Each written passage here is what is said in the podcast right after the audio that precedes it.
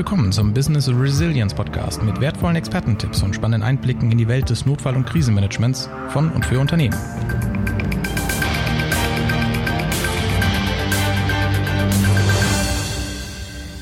Unternehmen, die vor einer Krise stehen oder derzeit eine Krise bewältigen, machen in der Regel eines. Sie bilden eine Gruppe entscheidungsfähiger Personen, die das Unternehmen retten wollen. Wir nennen das in der Fachsprache einen Krisenstab. Bei mir ist heute Robert Osten, Geschäftsführer der Jugitas GmbH und selbst regelmäßiges Mitglied in Krisenstäben. Er ist auch als Berater für Krisenstäbe tätig. Robert, eine Frage an dich äh, ja, Krisenstab, Stab für außergewöhnliche Ereignisse, Taskforce, das sind so alles Begriffe, die man immer wieder in Unternehmen hört. Äh, Sie meinen vermutlich alle das Gleiche, oder? Ich meine alle fast das Gleiche, sie sind sehr ähnlich. Ähm, letztendlich ist es aber auch relativ wurscht, welchen äh, Namen man dem Kind gibt. Hauptsache, eine Gruppe von entscheidungsfähigen Personen trifft zusammen und sorgt dafür, dass das Unternehmen aus der schlechten Lage, in dem es sich befindet, wieder rauskommt. Ja, Robert, du warst früher im Rettungsdienst und bist es immer noch im Katastrophenschutz tätig. Ähm, wir kennen alle aus dem Rettungsdienst und Katastrophenschutz die DV 100. Die definiert ja, wie Krisenstäbe auszusehen haben, wer da Mitglied ist, wer da was, welche Aufgaben übernimmt. Ähm, kann man eine solche DV 100, die eine Stabsarbeit regelt, auch für Unternehmen nutzen? Ja, das Problem ist, es gibt nicht so viele wirklich gebrauchbare Vorgaben für eine Krisenstabsorganisation. Deshalb ist es relativ legitim, wenn sich Unternehmen ähm, an dem einzigen, was es so gebräuchlich gibt, ähm, dann auch entlanghangeln. Das ist die von dir beschriebene Feuerwehrdienstvorschrift 100, ähm, die aus dem militärischen Bereich abgeleitet ist und die Stabsfunktionen 1 bis 6 oder neuerdings auch 1 bis 7 beschreibt. Ähm, also psychologische Betreuung ist äh, als S7-Funktion noch dazugekommen kommen. Ansonsten ist das natürlich, wenn man die Stabsfunktion durchgeht, merkt man den militärischen Touch dahinter. Ja? Also wenn man S1 innerer Dienst und Personal, S2 Lage, S3 ähm, tatsächlich Einsatz äh, und Vorbereitung und Befehlsgebung, ähm, S4 äh, Versorgung und Logistik, ähm, S5 ähm, Presse und Medien, S6 ist dann tatsächlich Fernmeldewesen. Ähm, ich glaube, da merkt man so ein bisschen dran, ähm, dass es einen gewissen Aufwand braucht, das auf die moderne Welt äh, zu übertragen. Und ich vertrete die These, dass das für viele Unternehmen auch tatsächlich allein von der Anzahl der Funktionen, die man dort bekleiden äh, möchte, nicht passt. Es ist nicht mehr zeitgemäß. Es ist aber eine sehr strukturierte Art und Weise, sich diesem Thema zu nähern, vermutlich. Selbstverständlich. Es ist immer besser als gar nichts. Aber ich werbe dafür, dass die Unternehmen sich doch noch mal ein bisschen Gedanken machen, was für sie tatsächlich konkret passt.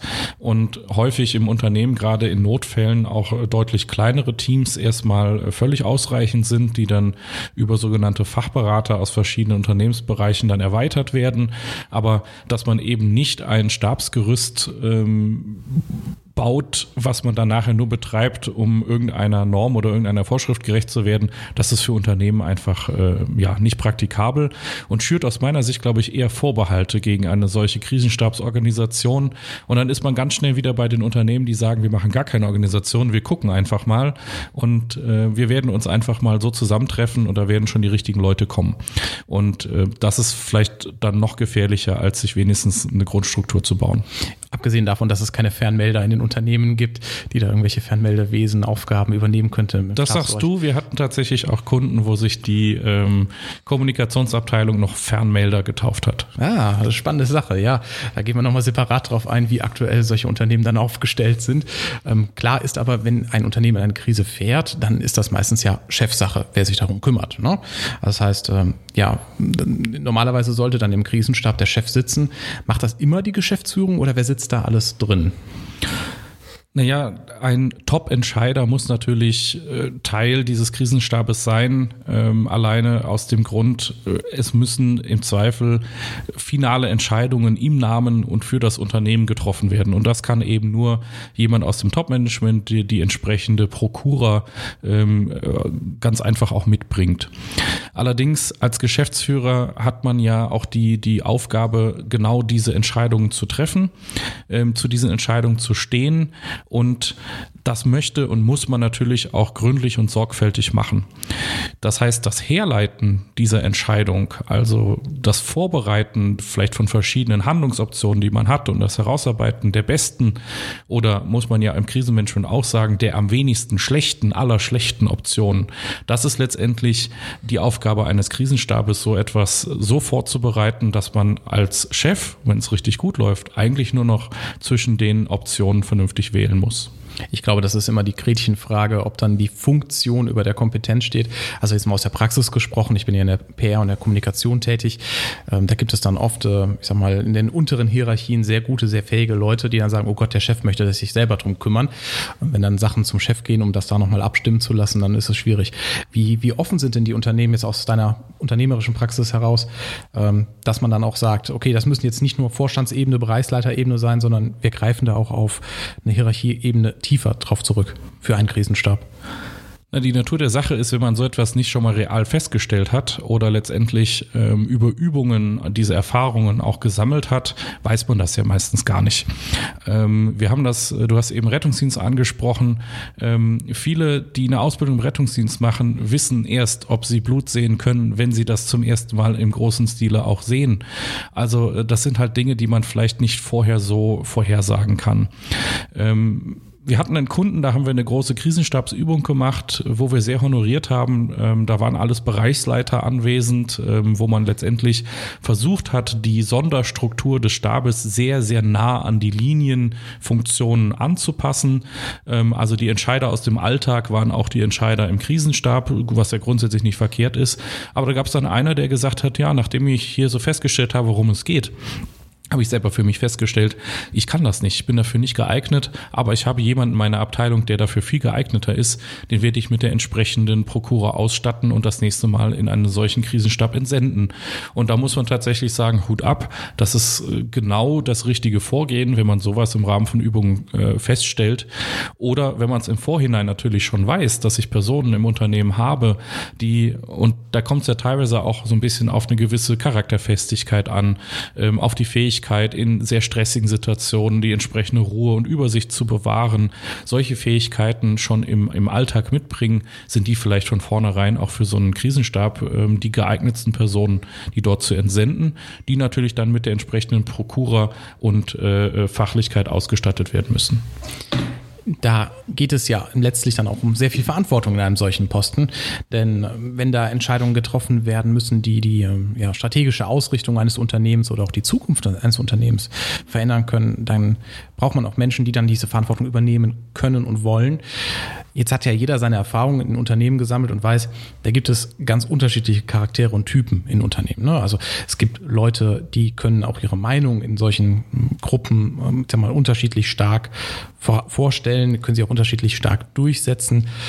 Ich kann mir vorstellen, dass das für viele Krisenstäbe auch ähm, und dann auch für die zukünftige Zusammenarbeit von Mitarbeitern in einem Unternehmen durchaus eine große Herausforderung bringen kann, in einem solchen Stab zu arbeiten und dann mit unterschiedlichen Meinungen konfrontiert zu werden. Also wenn es dann um die Entscheidung geht, werden Mitarbeiter entlassen oder nicht, ähm, nimmt dann einen neuen Lieferanten oder nicht.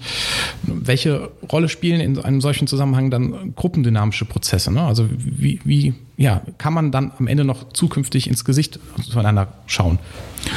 Naja, dass man nicht immer Entscheidungen treffen kann, die einen äh, auf der Beliebtheitsskala der Mitarbeiter oder des Umfeldes steigen lässt, das ist, gehört zur Natur der Sache. Ich glaube, das ist etwas, mit dem äh, Führungskräfte grundsätzlich fertig äh, werden müssen. Das ist jetzt aus meiner Sicht nichts Krisenspezifisches. Allerdings ähm, merken wir doch ganz stark, dass in so einer Krisensituation die Leute geführt werden wollen und nicht nur die Mitarbeiter die natürlich zu ihren Führungskräften aufschauen und wissen wollen, wie geht's denn jetzt weiter, sondern auch der Stab selbst geführt werden möchte. Man ist halt in solchen Situationen dann auch schnell sehr überfordert, weil es neu ist, weil es sich vom Alltag sehr stark abhebt, weil es vielleicht auch sehr ähm, stressig und, und vielleicht auch zeitlich eng ist. Ähm, Sachen, die man im Management nicht so mag. Ja, normalerweise hat man immer ein bisschen Zeit, Optionen abzuwägen. Man kann sich Beratung holen, man kann eine Arbeitsgruppe bilden, die einem nachher einen tolles Ergebnis irgendwie rausbringt.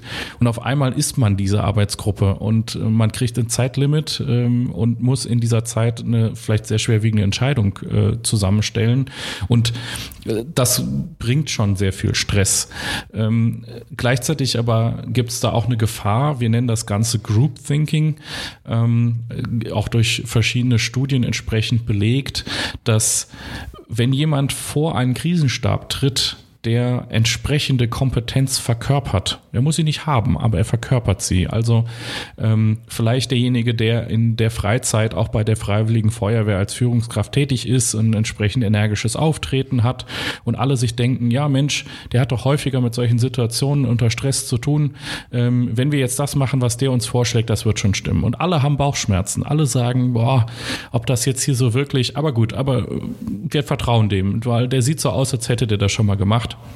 Und alle laufen sehenden Auges irgendwo ins Verderben, ähm, weil alle quasi diesem, ja, diesem Vorbild nachgerannt sind, ohne es vernünftig zu hinterfragen.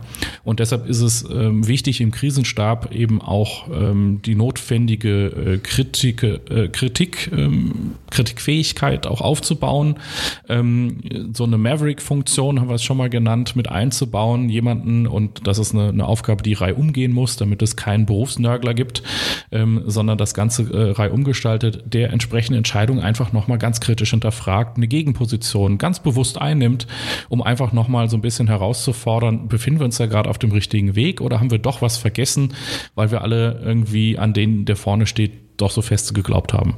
In der akuten Krise hat man vermutlich die Zeit dafür nicht. Deswegen ist das der Appell vermutlich, das einmal äh, als Trockenübung laufen zu lassen. Naja, in der Krise hat man die Zeit dafür schon, aber wie du richtig sagst, man muss es halt vorher üben. Also mhm. dieses Einführen einer solchen Funktion und wie das Ganze funktioniert und wie die Auswirkungen auf den Krisenstab sind, das sollte man natürlich vorher schon mal geübt haben, ähm, damit man da eben äh, nicht dann auch falsche Widerstände ähm, äh, heraufbeschwört. Jemand, der immer alles hinterfragt, ist natürlich auch in einer solchen Situation lästig, mhm. aber wenn man es dosiert einsetzt, vielleicht auch sehr wertvoll. In der Übung kann man ja herausfinden, welche Person dafür dafür geeignet sind oder nicht. Wenn man jetzt in der Krise ist, der Krisenstab arbeitet, mittendrin fällt einer aus, weil er sagt, ich schmeiß das Handtuch, ich, mir ist das hier zu viel. Oder, wie jetzt im Pandemieereignis, ähm, jemand ist selber dann infiziert, fällt raus aus dem Krisenstab. Wie schwer ist es dann, neue Leute in diesen Krisenstab zu, ja, hineinzubringen und äh, einzuarbeiten? Es ist schon eine Herausforderung, neue Leute in den Krisenstab mit, mit zu integrieren. Ähm, wenn der Krisenstab vorher schon länger besteht, ähm, ist es aber auf der anderen Seite eine tolle Möglichkeit, sehr schnell Erfahrungen zu sammeln. Ein Krisenstab spielt sich ja irgendwann wie so ein gut geöltes äh, Uhrwerk ähm, aufeinander ein. Die Abläufe ähm, gehen irgendwie ineinander über. Man weiß genau, was äh, die anderen können, was sie nicht können, wo die Stärken und Schwächen liegen, wo man sich ergänzt. Also man formt ja letztendlich ein Team.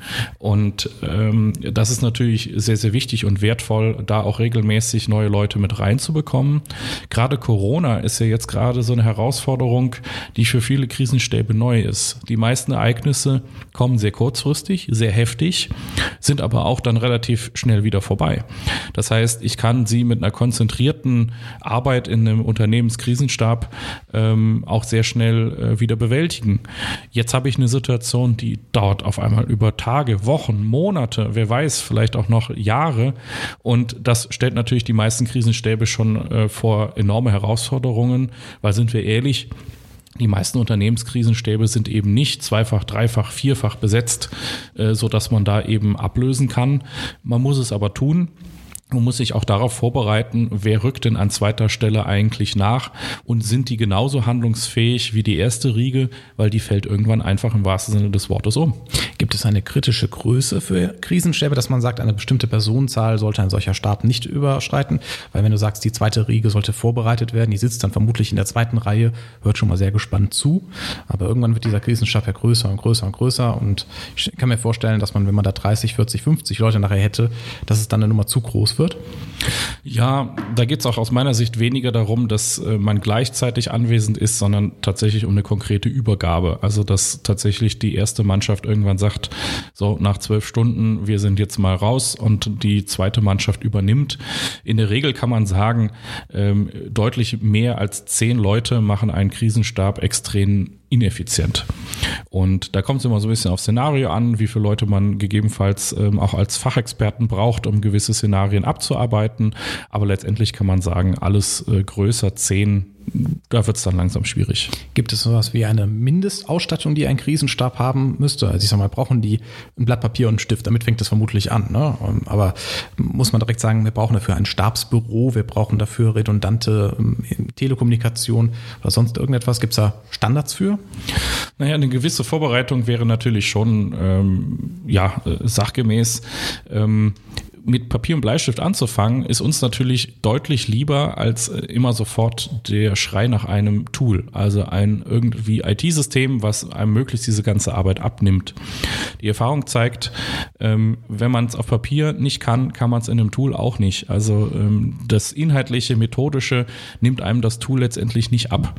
Dementsprechend mit Papier und Bleistift anzufangen, ist vielleicht eine ganz gute Sache. Ähm, vielleicht ist es dann auch in größerer Form äh, Whiteboard und äh, entsprechende Flipcharts. Ähm, wenn man es darauf kann und sich darauf vernünftig strukturieren kann, gibt es natürlich tolle Tools, die einem das abnehmen. Und das wird in der virtuellen Welt ähm, dann auch wieder wichtiger, weil ich vielleicht gar nicht mehr in einem Raum physisch zusammentreffe, sondern irgendwo im virtuellen Raum bin. Und dann brauche ich Tools, um ein virtuelles Flipchart quasi zu bauen. Ähm, ist aber auch keine Raketenwissenschaft. Ähm, die meisten Unternehmen haben solche Tools schon längst irgendwo liegen, nutzen sie vielleicht nur nicht. Also dafür muss ich eigentlich kein neues System ähm, erstmal grundsätzlich einführen. Auf der anderen Seite ganz klassisch, wenn ich ähm, einen Krisenstabsraum, also vielleicht einen Besprechungsraum schon mal entsprechend vorbereite, also nicht abschließend nur noch dran schreibe Krisenstabsraum, das ist vielleicht auch in vielen Fällen etwas, etwas zu weit drüber.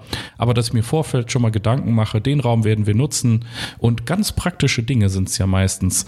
Ähm, der Beamer ist dann doch irgendwie weggeschlossen. Ähm, den hänge ich dann vielleicht schon mal fest an die Decke, sodass ähm, ich ihn immer griffbereit habe. Ich vielleicht die Möglichkeit habe, ähm, Telefon äh, anzuschließen, äh, entsprechend äh, starkes WLAN oder entsprechende LAN-Kabel liegen habe und ganz praktisch vielleicht auch ein paar Müsliriegel im Schrank habe oder ein paar Getränke, so dass ich äh, eben äh, ja Charakteristik von Notfall und Krisen ist, dass sie irgendwie immer zu Unzeit kommen, äh, solche Sachen eben auch schon griffbereit habe und äh, das Prospekt für den Pizzalieferanten und so weiter schon direkt mit dazulege. Das sind dann so die ganz praktischen Kniffe, die, glaube ich, jeder verfolgt, der mal tatsächlich dann in so einer Situation war und äh, morgens um sieben äh, irgendwie Hunger hatte. Müsli-Riegel, Beamer und Handy-Ladegerät als Grundausstattung des Krisenstabes. Finde ich, finde ich sehr charmant. Gibt es denn ein paar Tipps, äh, wenn jetzt jemand sagt, okay, ich möchte mich mit dem Krisenstab-Thema auseinandersetzen. Wir haben das Risiko, dass wir vielleicht mal einen bilden müssen. Wo fängt man da an? Gibt es da Fachliteratur? Naja, ich glaube, einfach mal üben. Also tatsächlich in die Praxis stürzen, ähm, einen entsprechenden äh, kleinen Lehrgang vielleicht besuchen, wo man mal in die Grund Prinzipien und Methodiken äh, der Krisenstabsarbeit eingeführt wird und dann üben, üben, üben. Das ist das Beste, was man machen kann. Praktische Erfahrung und wenn sie eben nur in Anführungszeichen aus einem virtuellen Szenario kommen, ähm, ist durch nichts zu ersetzen. Also dementsprechend ist es ganz, ganz wichtig, ähm, einfach mal am eigenen Leib zu erfahren, auch was zum Beispiel so ein Planoptimismus bedeutet. Also das ganz Praktische, ich habe mir meinen Plan überlegt und ähm, äh, was viele Krisenstäbe dann eben machen, ist, ähm, sie vergessen zu kontrollieren, ob der Plan wirklich funktioniert hat, umgesetzt wurde, so wie man sich gedacht hat. Man nimmt den Plan als er hat funktioniert an und plant darauf dann die nächsten Schritte weiter. Die Realität draußen sieht aber vielleicht schon längst ganz anders aus, also plane ich mit meinem Krisenstab schon ganz grob in die falsche Richtung. Und solche Effekte tatsächlich einfach mal am eigenen Leib zu erleben und zu spüren, was dann so aus dem Auftrag, den man vielleicht etwas zu schwammig formuliert hat, ähm, dann draußen äh, mit der Hilfe von vielleicht auch böswilligen Trainern etwas äh, missinterpretiert wird, ganz absichtlich, ähm, das schult doch ganz ungemein, solche Sachen in der Realität ähm, dann deutlich besser zu machen. Also Schulung, Training und Übung, das sind die drei Praxistipps für den Einstieg in das Thema Krisenstab höre ich raus. Definitiv. Und wie gesagt, man muss es einfach mal erleben, wie welche Scheuklappen man zum Beispiel auch mal ähm, aufbekommt, wenn man in einer Lage ist und sehr selektiv anfängt, nur noch äh, wahrzunehmen, das, was man äh, äh, ja hören möchte oder sehen möchte, zu dem Plan, den man sich als nächstes überlegt hat. Ähm, das muss man tatsächlich ähm, ja einfach mal erleben und deshalb Völlig richtig. Üben, üben, üben. Scheuklappen zu öffnen, das ist ja äh, das Ziel unseres Podcasts, Leute ähm, zu informieren, unsere Zuhörer über spannende Themen.